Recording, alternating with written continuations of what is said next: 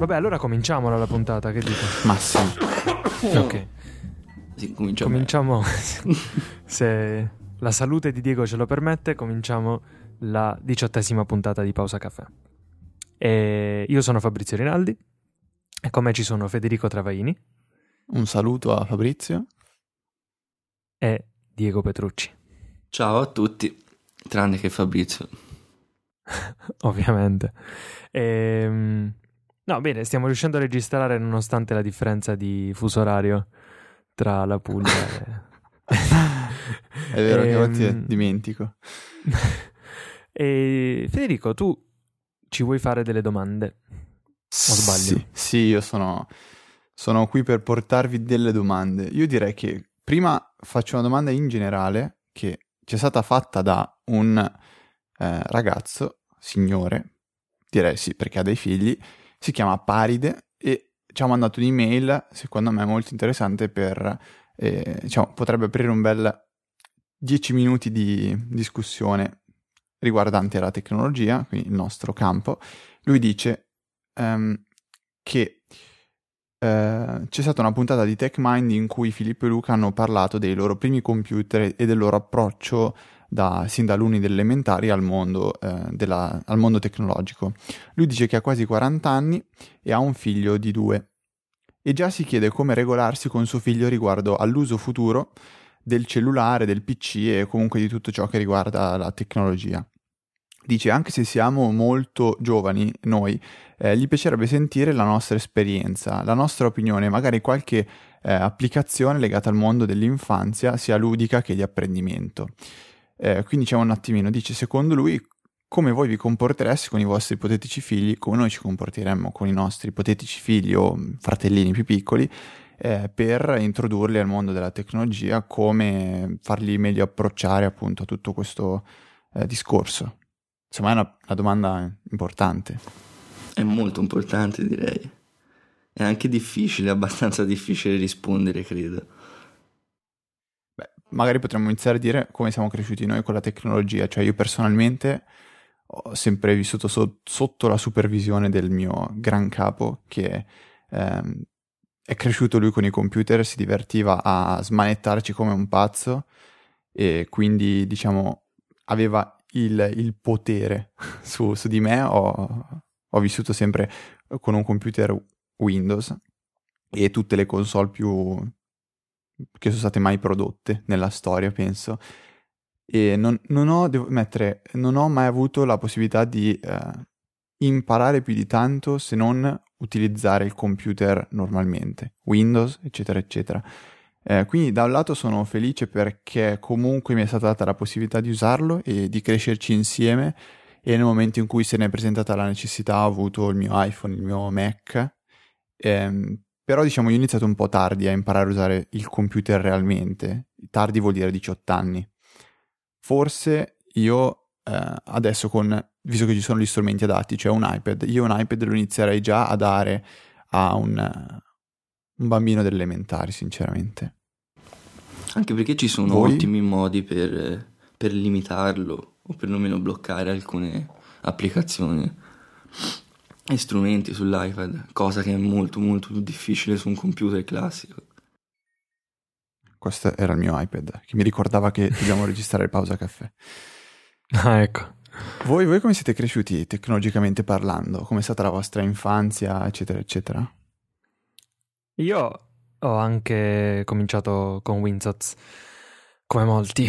E, diciamo il mio primo approccio è stato grafico. E infatti ero Paint, immagino. convinto... Sì, Paint, eh, ma lo usavo già in un modo un po' atipico, nel senso che eh, mi mettevo già, davvero ero, ero piccolissimo, a fare effetti di rilievo colorando in modo chiaro, che ne so, i pixel in alto a destra, scuro in alto a sinistra e facevo questi effetti di luce strani che mio padre mi guardava e pensava che avessi bisogno di cura quando facevo queste cose, penso. Ci aveva visto Eh, bene, però. E Infatti, Ehm, dopodiché eh, ho cominciato a utilizzare il Mac di mio padre che aveva OS 9, quindi l'ambiente classico fantastico, no? E, e chiaramente non mi attirò particolarmente, era bellissimo esteticamente, no? Però eh, l'ambiente classic mh, diciamo non, non, mi attirava molto. Quindi mi, mh, mi, hanno dovuto un po' convincere poi successivamente a passare a Mac. E quando l'ho fatto poco dopo eh, il mio approccio è stato alla grafica 3D perché cominciai a comprare la rivista Computer Arts che l'ho comprata per molti anni ed è una bellissima rivista. Continuerei a comprarla ma ora non avrei il tempo né molta voglia di leggerlo però era una gran bella rivista. Da uno dei numeri di questa rivista uscì Cinema 4D e con quel software, che, di cui tuttora sono innamorato, eh, cominciò il mio approccio a grafica 3D.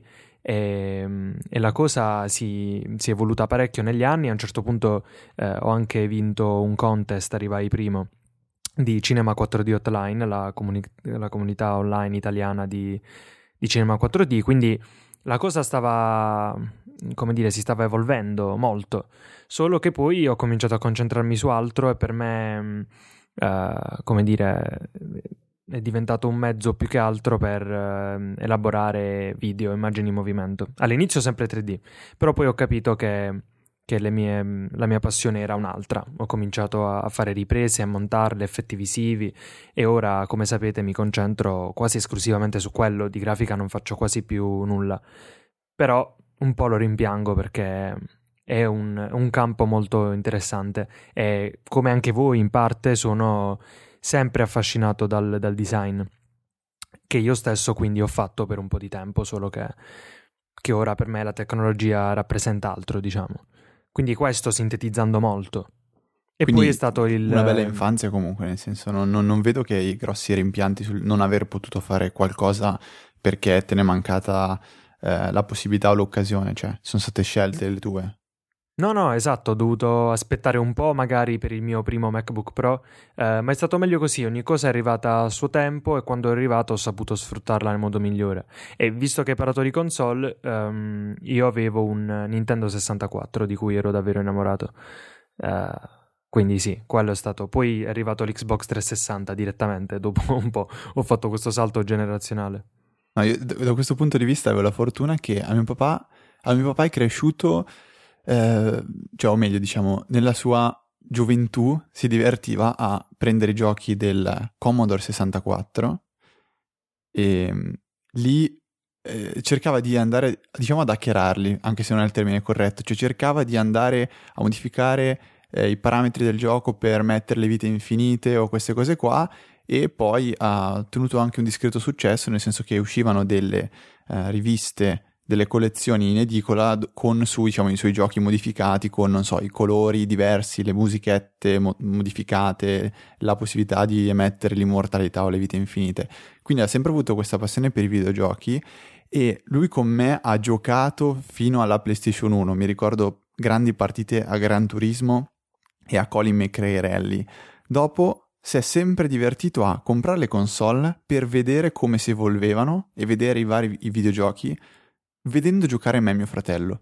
Quindi puoi immaginare che figata dover dire, non so, papà che arrivava con un gioco dicendo provate questo gioco e io e mio fratello che ci dovevamo giocare, purtroppo, cioè, pensa che, che divertimento. No, ma, ma io fa- sento ti che... faccio una domanda che si ricollega mm. a quello che aveva chiesto il, l'ascoltatore, pensi che sia stato un problema non darti più, ti hanno mai dato limiti o pensi sia stato un problema darli o non darli per giocare o per stare al computer? No, io forse, diciamo, mettiamola così, eh, in questo momento chiunque abbia sentito le mie parole pe- avrà sicuramente pensato che io ero uno che da piccolo giocava come un pazzo perché mio papà mi faceva giocare.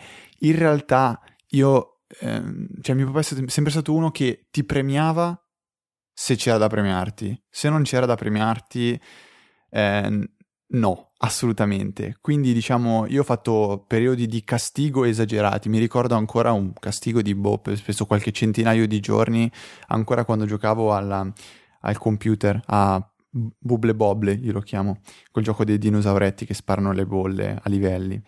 Eh, quindi io ho cresciuto comunque sempre eh, con dei, dei forti limiti limiti che erano assolutamente giusti probabilmente, cioè potevo giocare mezz'ora al giorno quando andava bene e se andava male ero il mio papà era il primo a bloccarmi, a limitarmi, a cambiarmi la password del computer, a fare qualsiasi cosa. Quindi eh, da questo punto di vista sono cresciuto molto imparando a guadagnarmele le cose. Eh, io ho vissuto anche scene del tipo avevo l'Xbox 360 in casa, impacchettata, comprata e non aperta perché magari, non so, era un periodo che eh, non avevo fatto niente che mi, che mi avesse potuto far guadagnare eh, questa, questa, console.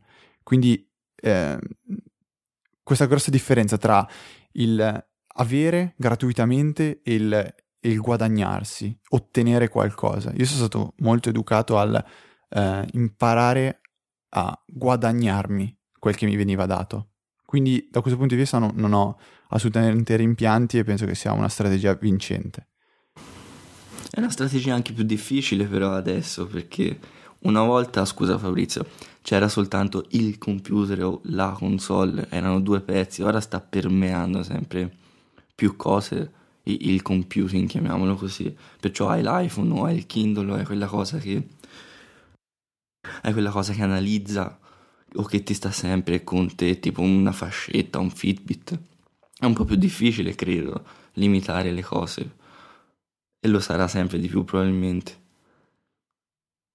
Sì, beh, poi sì. adesso noi stiamo parlando di... di... Scusa Fabrizio, rispondo a questo dopo, prometto che...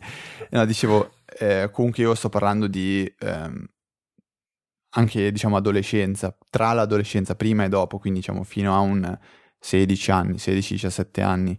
Quindi non penso che un ragazzo adesso di 14 anni vada in giro con Fitbit, Kindle, iPad, Mac, iPhone, così. Poi ci sono le eccezioni. Però tipo io vedrei benissimo in questo momento un mio ipotetico figlio, fratellino, crescere con un iPad. L'iPhone io personalmente non glielo darei um, subito perché comunque eh, se mi interessa dare un, un, dispositivo simile a un ragazzino piccolo, sto parlando, eh, mi interessa perché vorrei che lui pot- potesse essere in grado di comunicare con me in qualsiasi momento. Quindi, tipo, sì, vedrei il vantaggio dell'iPhone con iMessage, con uh, Find My Friends per poter vedere dov'è, perché si sta comunque parlando di un ragazzo che, bisog- che deve essere monitorato. E però vedrei tanti altri svantaggi. Da per quanto riguarda un iPhone dato in mano ad un ragazzino. Un telefono medio va più che bene anche diciamo senza internet con la necessità, perché la necessità è quella di poterlo contattare, chiamarlo, eh, se lui ha dei problemi può, può chiamarti indietro, eccetera, eccetera. E un, iPad è uno strumento che si può usare comodamente a casa. Comunque un ragazzo, ripeto, non penso abbia queste grandi necessità fuori da casa sua. Con la crescere secondo me a quel punto lì bisogna vedere che strada va preso l'iPad, perché eh, in questo momento io direi arrivato ad esempio al liceo un Mac può fare assolutamente comodo per poter, eh, so, banalmente creare una tesina o comunque eh, poter organizzare meglio i propri lavori, però chissà tra 10-15 anni che direzione avranno preso i tablet, potrebbe essere che l'iPad possa essere davvero lo strumento cre- che, che cresca con lui. Vado. Vai. no, io non ho molto da dire in realtà, nel senso, noi ora siamo nel mezzo di trasformazioni radicali eh, nell'uso proprio di questi dispositivi, specialmente se messi nelle mani dei bambini, visto che si vedono sempre di più bambini piccolissimi eh, che utilizzano questi dispositivi già quasi meglio di noi. E quindi è un po' difficile rifletterci, anche perché quando noi parliamo di iPad e iPhone, ehm, diciamo nella nostra testa ne parliamo un po' come se fossero dispositivi che, che ci sono sempre stati e quindi cerchiamo di capire qual è il loro ruolo, il modo in cui li usiamo. Mentre se ci pensate sono davvero da pochi anni che sono in giro e dentro pochi anni ci sarà qualcosa di nuovo che li spazzerà via. Eh, quindi anche solo parlarne è difficile perché comunque stiamo parlando di un qualcosa di estremamente temporaneo. E tutto questo è estremamente temporaneo. E già noi, appunto, che stiamo parlando, siamo dei ragazzi, eppure siamo cresciuti con dispositivi diversi e ne facevamo un uso diverso. Quindi non mi sento di dire niente di, di concreto al riguardo, perché solo negli anni potremo capire che effetto in effetti stanno avendo questi dispositivi sulla crescita, per esempio, dei ragazzi. Una cosa che però ho potuto constatare che mi ha spaventato molto è il modo in cui uh, i, i, bambini piccoli, uh, ma anche non troppo piccoli, comunque i bambini in generale, il rapporto che hanno con le immagini che questi dispositivi producono. Cioè mi spiego, io ho visto uh, dei, dei, bambini eh, passare molto tempo a sfogliare foto di se stessi perché oggi, a differenza di quando noi eravamo piccoli, un bambino che ha pochi anni probabilmente eh, ha già, come dire, una libreria di ritratti suoi incredibile. Eh, noi di quando eravamo piccoli abbiamo alcune decine di foto magari, eh, o, o, centinaia, diciamo, se va bene, ma decine in generale, no? Mentre oggi io mi accorgo che questi bambini sono bombardati di foto di se stessi e di tutto quello che fanno e, e io temo solo che questo possa portare ad avere un rapporto un po' strano con, il, con la propria immagine, con il proprio io, con il proprio ego. E, e, quindi è questo che mi spaventa un po'. Quando li vedo sfogliare queste migliaia di immagini di se stessi e guardarsi continuamente dalla mattina alla sera, que- questa cosa mi sembra un po' strana. Uh, avendo studiato un, un minimo di, di, psicologia lacaniana e freudiana al, uh, al DAMS, Uh, so che per i bambini è molto importante una fase nella vita, che è la cosiddetta fase dello specchio, che se non ricordo male è intorno ai due anni, in cui proprio i bambini si accorgono che quella riflessa è la loro immagine, no? Quindi c'è il riconoscimento. Cioè, secondo me non esiste più questa cosa. Cioè, la tecnologia l'ha completamente abolita e da quando nasciamo siamo continuamente bombardati da foto di noi stessi. Quindi ora questo è un esempio particolare del rapporto di un bambino con la tecnologia, è chiaro, cioè potremmo parlare di altre cose molto più importanti e interessanti di questa. Se l'ho messa ora qui e ne ho voluto parlare solo per dire che magari noi non ce ne accorgiamo nemmeno del modo in cui la tecnologia sta cambiando tutto, tutta la nostra vita, il modo in cui ci rapportiamo agli altri, a noi stessi. E, ed è per questo che penso che bisognerebbe forse frenare un po' l'uso che, queste, che questi bambini, i ragazzi fanno della tecnologia, eh, ma non limitare, perché limitare è una parola che non mi piace per niente. E una parola che mi piace molto di più e che credo che sia più adeguata è educare all'uso di questi dispositivi. Dillo che ti ritroveremo solo... in una colonia Amish, senza elettricità, senza niente. Non lo escludo. Guarda, eh, davvero, io sono lo sapete, come voi, un grande amante della tecnologia, eh, di questi dispositivi, però davvero sempre più spesso rifletto su certi aspetti della mia vita che credo che potrebbero giovare dell'assenza di tecnologia. E una cosa che per esempio faccio sempre di più è eh, smettere di seguire blog, eh, gente e altre cose su Twitter e Facebook perché eh, mi accorgo che queste cose non stanno dando valore alla mia vita, eppure stanno condizionando le mie giornate. Perché, eh, per esempio, Feeder SS, come un po' ispirato a quello che ha fatto Ryan Cooper, eh, di cui spe- che spesso citiamo per tanti motivi, eh, su Twitter è eh, Kruper con due C e due O. E lui, per esempio, ha abolito i SS a un certo punto perché si è reso conto che di quelle centinaia, se non migliaia di notizie che leggeva ogni settimana, ogni mese, ma c'è chi ne legge migliaia ogni giorno, eh, ce n'erano cinque eh, rilevanti, ma anche meno. E io sono, ci ho pensato, ho detto, cacchio, è vero, eh, per me è la stessa cosa. Io seguo decine e decine di blog, prima ne seguivo centinaia su Google Reader, ora ne seguo decine, e queste decine di blog pubblicano decine di cose al giorno, ma quante mi interessano davvero, quante stanno migliorando la mia vita. Quindi ecco, Insomma, in generale io sono in un periodo in cui sto ridefinendo parecchio il mio rapporto con la, con la tecnologia perché mi sto accorgendo che f- per quanto sia un qualcosa che faccia bene le nostre vite, ci renda le cose più semplici, eh, connetta tutto il mondo, tante belle cose, ci sono degli aspetti che noi ora non siamo in grado di capire davvero. E che tra dieci anni, tra vent'anni, guarderemo a oggi, a questo periodo, e diremo ah ecco, non ci eravamo accorti che la tecnologia ci stava facendo X uh, e ce ne saremmo dovuti accorgere prima. Quindi ora non voglio fare catastrofico, però è solo per condividere con voi una mia preoccupazione, non gigante, però. Cioè. Vabbè, ma stai dicendo cose comunque che, con cui io in buona parte mi ci ritrovo perché eh, n- non sei il primo e sicuramente non sarai l'ultimo a dire eh, che la tecnologia spesso ti, ti porta via anche molti momenti della tua vita.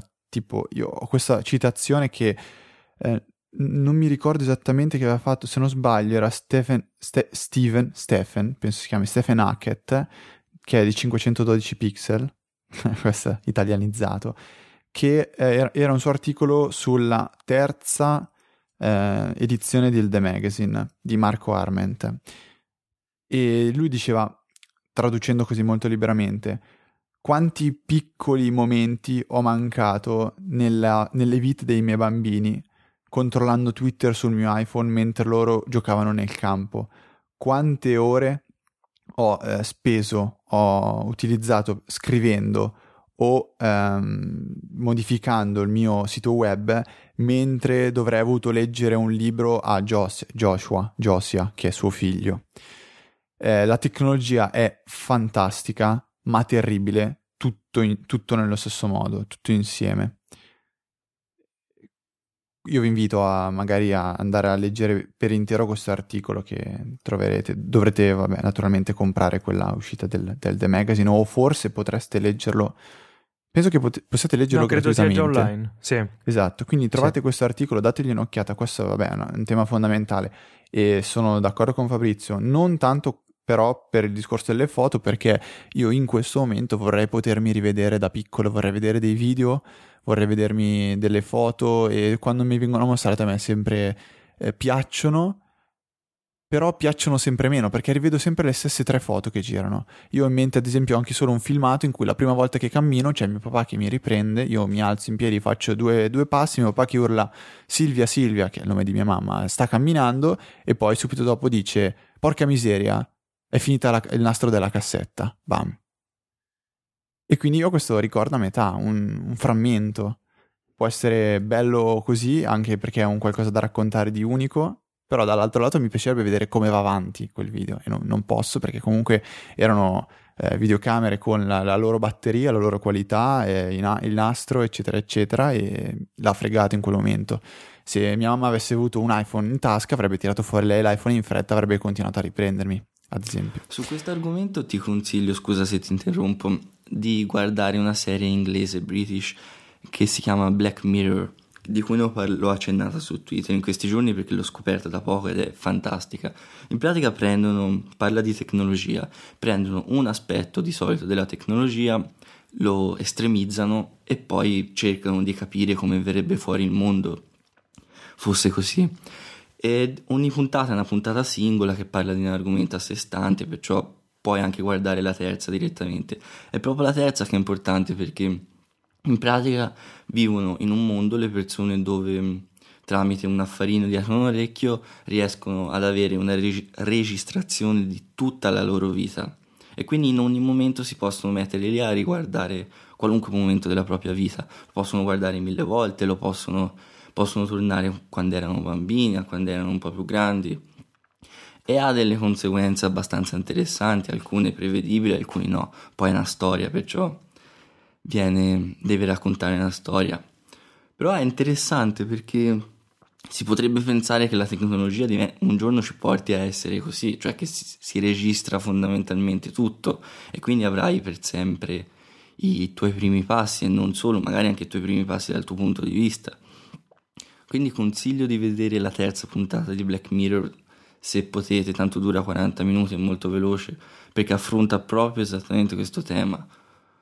Ed è davvero fatta bene. Ecco, eh, mi, hai, mi hai fatto venire in mente che una persona l'ha fatto questo esperimento e ha registrato 24 ore su 24, 7 giorni su 7 quello che è successo nella sua casa per tutti gli anni in cui è cresciuto suo figlio. Oddio. E che sembra una cosa assurda. Questo ha registrato non mi ricordo quanti terabyte, se non zettabyte di video. E, ehm, di, praticamente piazzando nella sua casa eh, diverse mm, videocamere che hanno prodotto poi alla fine di questo suo esperimento una specie di ricostruzione tridimensionale della casa in cui si vede eh, quello che succede, cioè loro, eh, questa famiglia che vive, che si sposta, che fa quello che deve fare.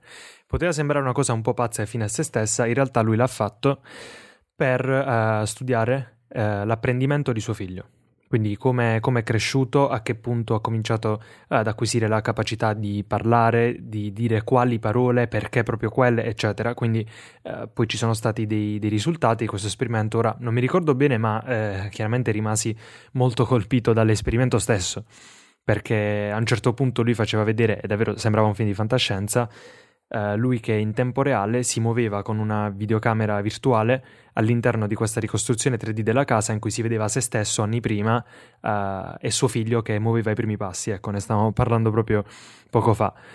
E quindi è molto interessante. Purtroppo non mi ricordo né il nome del, del, del TED Talk, perché era un, un TED Talk, ovviamente, e né di questo tizio, ma lo ritroverò e lo metteremo nelle show notes perché era davvero molto affascinante come cosa. Un po' inquietante anche, però.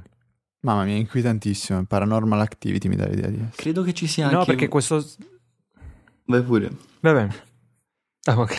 eh, questo stesso principio lui, eh, come dire, sosteneva di poterlo applicare a tantissime altre cose e non solo a una famiglia, ma per esempio anche all'intero panorama mediatico del mondo, quindi una cosa un po' folle, nel senso un'analisi 24 ore su 24, eh, 7 giorni su 7 di quello che viene detto e fatto all'interno dei media e da questo si potevano trarre alcune conclusioni sul modo in cui la cultura si evolve. Vabbè, Poi io trovo, un, la trovo un'idiozia però, vabbè. Diego. C'è anche un'altra persona di cui anche io non ricordo il nome, chiedo scusa, che ha fatto un esperimento simile, cioè si è messo una telecamerina sul petto, su, come collana, non so, non ricordo bene, e che ha registrato per una settimana, un mese, tutto quello che vedeva e ha detto è arrivata a una conclusione, non voglio spoilerare, è arrivata a una conclusione che mm, non vuole forse vedere veramente e, poter, e sapere di poter vedere o rivedere tutto quello che è successo, che sia una discussione, quindi vedere chi ha ragione fra lui e sua moglie, o che sia un momento bello, un momento più brutto.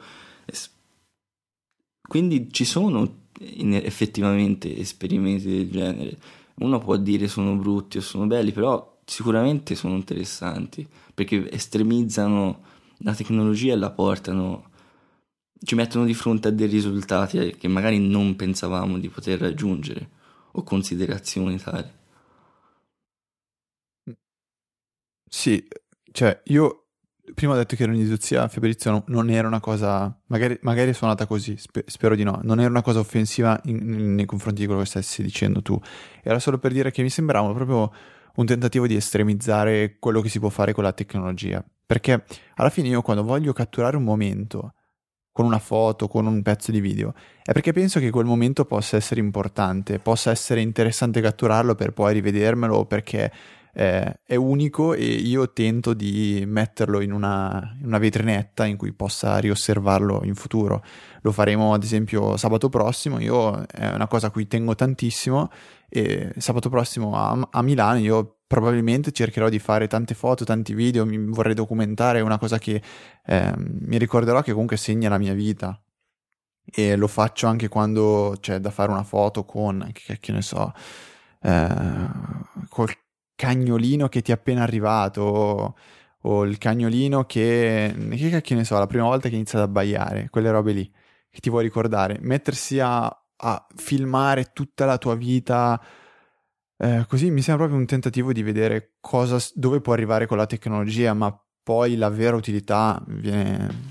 Uno però cioè, ti potrebbe non dire che fare, scattare una foto, mettersi a fare un video richiede un, una componente attiva, quindi te devi prendere il cellulare, guardare se tutto va bene, aspettare che si attivi, fare il video e come diceva mm, Stephen Hackett, mi pare si chiami, può comportare che tu ti perda e veda, ti perda il momento e tu lo veda attraverso lo schermo, cioè attraverso qualcosa che, cioè non vederlo direttamente, invece magari avendo, che so, Google Glass te ti registri continuamente, poi ti vai a scegliere dopo che è successo il momento preciso che vuoi tenere, magari scatti istantanee rivedendo il video, così non sei costretto a stare sempre lì pronto a fare il video, a fare la foto, che magari non ce la fai, magari ce la fai e tutte sì, queste però cose. anche col Google Glass dici, ok, questo è un momento che devo, devo, devo, devo ricordarmi, che, che voglio catturare Boom, inizia a catturarlo. Ok, Glass, ricorda il fai, video. Fai finta, immagina magari che non sia comando, ma lui registra tutto e poi se te non riprendi qualcosa lo cancella.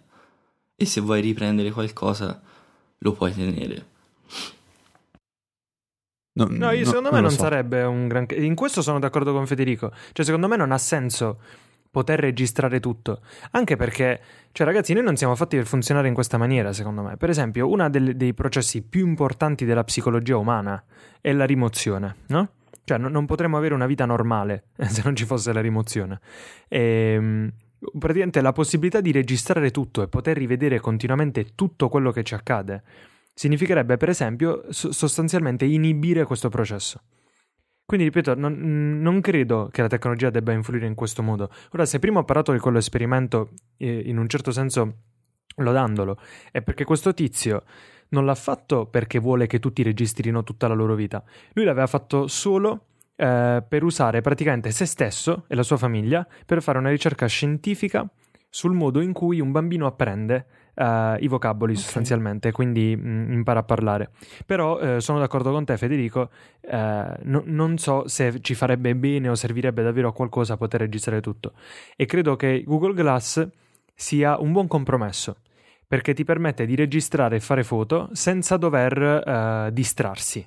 E questa è una cosa importante perché sì, quel post di Steven Hackett è- fa riflettere su, su una cosa importante, no? Il fatto che eh, quando decidi di registrare un qualcosa, guardi poi quel qualcosa attraverso il filtro del, eh, de- dello strumento che stai utilizzando. E infatti io credo che in futuro una delle immagini più tristi del momento storico in cui stiamo vivendo saranno i concerti musicali, dove praticamente tre persone su quattro stanno guardando lo schermo del loro cellulare e non il concerto. Che ragazzi è poi una cosa devastante per me. Lo scrisse su Twitter aspettava- di, di Franz Ferdinand che si lamentò dei suoi Sì? a un concerto dei suoi come si dice ascoltatori insomma quelli che erano al concerto dei suoi fan che erano quasi tutti sotto dietro questo schermo e lui disse siete a vedere un concerto non siete a vedere la, la- la miniatura di un concerto o qualcos'altro Eh sì, tu Sì, paghi per vedere il video del concerto che stai facendo. È folle. A sto punto vai su YouTube e trova il concerto. Se invece vai lì e lo vuoi vedere, guardalo e basta. Ehm, però tu, Diego, per esempio, ehm, parlasti anche del lato positivo di guardare la realtà attraverso un filtro fotografico, perché se lo si fa con un po' di buon senso, è vero eh, che mh, il fatto di allenarsi a fare delle belle foto, per esempio, ci può far guardare l'ambiente intorno a noi con un occhio più critico, più attento e ci può far notare delle cose che non avremmo mai notato. Quindi anche qui non demonizzo il fatto di catturare la realtà, però bisogna educarsi, ecco, di nuovo, no- non limitarsi, ma educarsi a farlo in un modo, insomma, normale, non eccessivo. E una cosa mi è venuta in mente in questo momento, visto che stiamo parlando di monitorare tutto, eccetera, eccetera, perché io stavo, parlando, stavo pe- per- pensando che nel momento in cui tutti potremmo monitorare quello che accade, anche quegli eventi singolari e rari che avvengono nella nostra vita sarebbero praticamente non più qualcosa di solo nostro, perché ci sarebbero magari altre 50 persone che eh, starebbero riprendendo quella storia lì. E da un lato pensavo che, che- che triste, dall'altro però invece ho provato a riflettere su quello che è avvenuto qualche giorno fa in Russia, e il discorso della- del meteorite che è caduto, ha fatto il boom sonico, ha rotto i vetri, eccetera, eccetera, e che tutti i russi avessero quelle belle videocamerine sulle loro macchine abbiano potuto documentare tutto e mostrare a tutto il mondo che cosa sia accaduto realmente. Quindi noi non abbiamo soltanto letto c'è stato un boom sonico che ha rotto i vetri e uno dice eh, addirittura adesso avranno gonfiato una cosa. Poi vai a vedere un video su YouTube, senti il boom sonico, eh, vedi la, la- la luce che ha emanato eh, questo meteorite quando si è incendiato a contatto con l'atmosfera e rimani a bocca aperta. E allora ti, ti- ti verrebbe da dire, cavolo, se tutte le cose accadute, mh, non so, negli ultimi dieci anni eh, fossero state documentate in questo modo, pensiamo alle torri gemelle, di cui si hanno, vabbè, comunque dei, dei video, ma pensare di averne magari 100.000, poter scegliere tra questi 100.000, beh, sono esagerati, 1000, e scegliere tra questi 1000 più belli, cavolo, quello a me penso, penso che piacerebbe parecchio, però eh, non lo so. comunque qui vado Sì, off questo topic io condivido. Senti Sonico è un ottimo nome per un sito musicale di recensioni musicali. Glielo dico qui, se qualcuno me lo registra. No. Eh, ascoltate, se abbiamo 5 minuti, io giro quelle, quelle, tre domandine che avevo da farvi velocemente. Sono cose, secondo me, abbastanza veloci. Ditemi voi. Vai, spara. Allora, la prima è ancora una domanda a cui dovete rispondermi praticamente sì o no e potete mettere una riga o no. La domanda è stata fatta da eh, Simone Pignati, è, l'ultima che vi rigiro, poi le altre due sono mie. Ed è Day One, noi, noi tutti più o meno usiamo Day One. Io tanto, se no, so che lo usate anche voi, abbiamo scritto tutti insieme una, un articoletto per... Ehm... Aspetta, non mi viene il nome. Gianfranco Lanzi. Gianfranco Lanzi. Eh, Day One, può leggere la vostra fidanzata? Fabrizio, fai finta di avere una fidanzata. Tu faresti leggere Day One alla tua fidanzata, sì o no? No, io credo che fidanzato o non fidanzata non lo farei leggere a nessuno, ma non perché ci sia niente di particolarmente privato dentro, ma semplicemente perché eh, lo scrivo con la consapevolezza che è un qualcosa che leggo solo io. E se non ho più questa consapevolezza, so che scriverei cose diverse. Ok? Quindi solo per questo motivo. Ok. Diego? Io posso solo che concordare con tutto quello che ha detto Fabrizio, perché sì è vero, anche magari puoi non notarlo, però se sai che qualcuno leggerà, scrivi le cose in maniera diversa. Perciò è solo esclusivamente privato, così so che lo leggo io e so che lo scrivo per come lo leggerei in futuro. Ho capito. Ehm, nel frattempo Fabrizio è morto, quindi aspettiamo un secondo, vediamo se ritorna il ragazzo nel, nella nostra conversazione, altrimenti posso Poi, iniziare scusa, a fare una... Non posso Dimmi. far leggere la mia ragazza la mia bellissima vita glamour e con tutte quelle cose belle che succedono alle persone. Eh, ho, ho visto che mh, sei andato a Terni, dove diceva Federico Viticci che era bello, pieno di, di- di infermiere, tutte in tiro, Eh, infatti Moves, l'applicazione, ha, ha tracciato tutto e ora devo, can- devo trovare un modo per cancellare perché potrebbe essere pericoloso. Ecco, mi raccomando, cancella tutto. Senti, mentre recuperiamo Fabrizio, allora io giro la domanda a te così non stiamo a fare eh, troppi disastri anche poi per quanto riguarda il montaggio. La mia domanda è molto semplice. Sei... Tanto è tornato Fabrizio? No, ok. Eh, sì, Fabrizio, sentiamo. Siamo andati avanti a registrare parlando di stupidate, quindi poi potrai risentirti questi due minuti di, di buio totale. Nel frattempo io mi stavo apprestando a fare la domanda a Diego, che era Non c'è nessun problema. Non c'è nessun problema. Eh, Diego, chiedevo, hai- ho visto che ultimamente, recentemente, hai abbandonato WordPress con il Mac mi- minimalista per passare a Foursquare e noi sentiamo parlare di Foursquare ogni volta che iniziamo ad ascoltare un podcast, perché Foursquare praticamente ha preso il monopolio della pubblicità su tutti i podcast del mondo. E allora magari, visto che tu hai avuto modo di provarlo realmente, puoi dirci due parole, il tuo primo impatto, poi magari più avanti ci potrei parlare di, di- di come ti sei trovato a lungo termine. Sì, l'ho- sono andato a cercarlo per, esa- per lo stesso motivo, pari pari, perché lo sentivo ovunque, sentivo che c'erano sempre questi buoni sconto. L'ho provato e devo dire che è veramente, veramente semplice. Non è perfetto, ma credo che poche cose lo siano. Ma comunque è un, è un modo per scrivere semplice quanto può essere semplice un Tumblr o Scriptogram che in tanti usano, ma che ti permette comunque una buona dose di controllo sul tema, su quello che puoi fare, sul plugin, sulle cose così. Cioè riesce a unire più o meno bene, abbastanza bene direi, le due cose, la semplicità d'uso e il controllo. E come dicono non devi essere un esperto di HTML o di qualunque cosa per poter fare modifiche perché più o meno tutto è fatto è fattibile visualmente.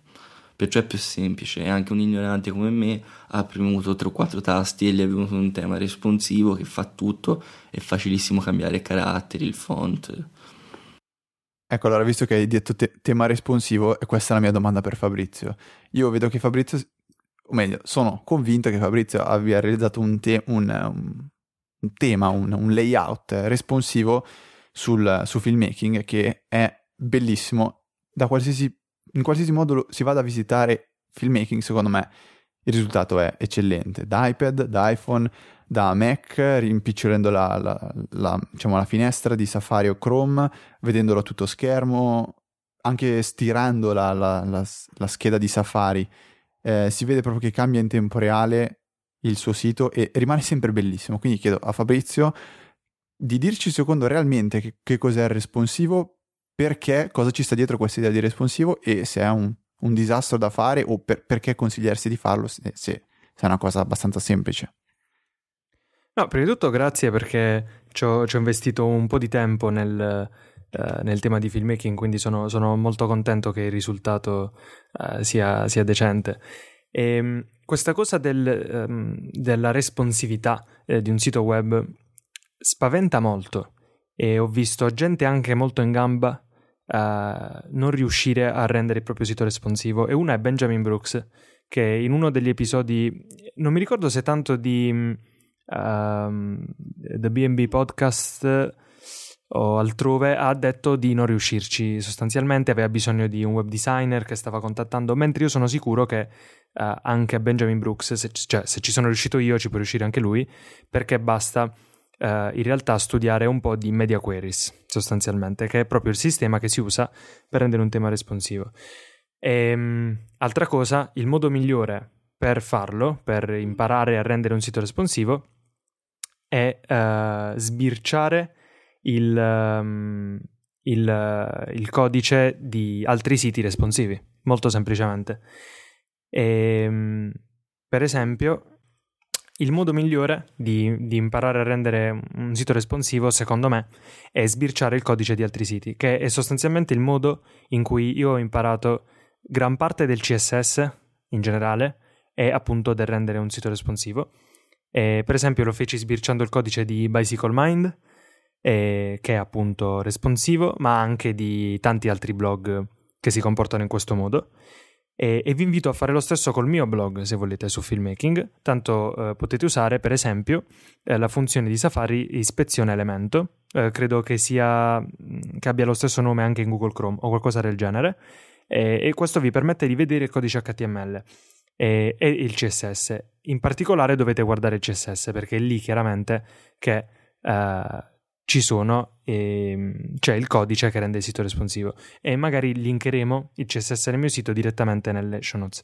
Ora, il perché fare un qualcosa del genere è, è ovvio. Oggi un, un contenuto eh, viene visto su dispositivi molto diversi e far sì che uh, il, la forma sia fedele ai tuoi contenuti sempre eh, secondo me è molto importante, non è un qualcosa da, da sottovalutare.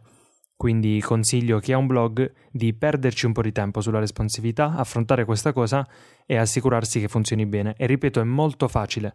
Uh, nel mio caso sono bastate davvero poche righe di codice a rendere dinamico il sito e vedrete perché vi, ripeto, vi farò sbirciare nel mio codice. È molto facile se sai l'HTML, CSS e se sai cosa sono le media, que- media queries e via dicendo. No, è facile veramente. No, io continuo, continuo, a non saperlo davvero cosa sono le media queries. Nel senso, io ho copiato un paio di righe di codice delle media queries, ovvero in sostanza sono se il dispositivo uh, ha la larghezza del display minore di, uh, se non sbaglio, ho messo 900 pixel e poi anche 640 pixel. Insomma, solo un paio di condizioni. Dopodiché che ho fatto sotto queste condizioni, io ho incollato i tag CSS che mi interessavano, per esempio la larghezza della pagina oppure la dimensione del font, e l'ho cambiata. Fine, cioè è stato tutto questo il lavoro. Ora è chiaro, uh, se non avete certi prerequisiti non sarà così semplice come lo sto dicendo io. Però ehm, è ovvio, cioè se, se, già se volete rendere il vostro sito responsivo, probabilmente certe cose le sapete già, eh, se no probabilmente non avete nemmeno intenzione di farlo. Se può aiutare, do una mentalità in cui entrare, che io non sono un esperto di queste cose, però più o meno ho capito come fare e avrei voluto che qualcuno me, me l'avesse detto prima. In pratica le media queries vanno a riconoscere la grandezza, come hai detto te, del dispositivo o la densità del pixel e te secondo queste condizioni, che te dai delle condizioni, cambi certi parametri del, del testo, quello che hai detto te. Ovvero voi dovete andare a entrare nel, nella mentalità che riconoscete una cosa e cambiate il tema secondo la cosa che avete riconosciuto. Io tra l'altro, Sì, facendo... sì, no, tra l'altro io non faccio nemmeno distinzioni tra i dispositivi, perché qualcuno fa il tema responsivo per iPad o per iPhone, io tendenzialmente eh, semplicemente ottimizzo il sito per qualunque larghezza della- del browser, in sostanza. Non mi interessa qual è il dispositivo che stai usando per visitarlo. E anche per questo stesso motivo, qualunque immagine sul mio blog è ottimizzata per Retina Display, semplicemente facendo sì che in un, nello spazio dell'immagine, facciamo caso un'immagine larga 400 pixel, in realtà il file è largo 800. Fine, cioè questo è il modo in cui io ho inserito le immagini retina nel mio blog e la cosa funziona benissimo. Io tra l'altro, senza scusate, troppo. fattomi interrogare un attimo e ho appena realizzato di aver detto Foursquare invece di Squarespace. Può essere? O nessuno di non noi si è accorto. Ho, ho la, ho la- ho la vaga impressione di aver detto Foursquare invece di Squarespace, quindi ho, ho fatto una, una- una bufala tremenda. Squarespace è il servizio per costruire i siti. Foursquare è un social network inutile. Ehm, ok, io ho- co- con l'iPad in mano e filmmaking davanti a me posso dire che ho finito le mie domande. E un complimento a Fabrizio perché ha disattivato lo zoom su- sulla, sulla versione per iPad e non so se è una cosa voluta, penso di sì, comunque è una cosa che a me piace tanto. Evito di far disastri.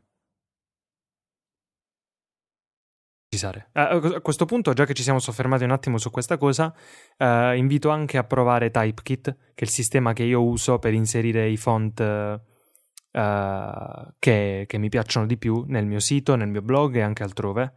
Eh, pago, se non sbaglio, 50 euro l'anno, ma se, se lo usi su un sito solo, o addirittura se non sbaglio fino a tre siti, eh, puoi anche usare un account gratuito.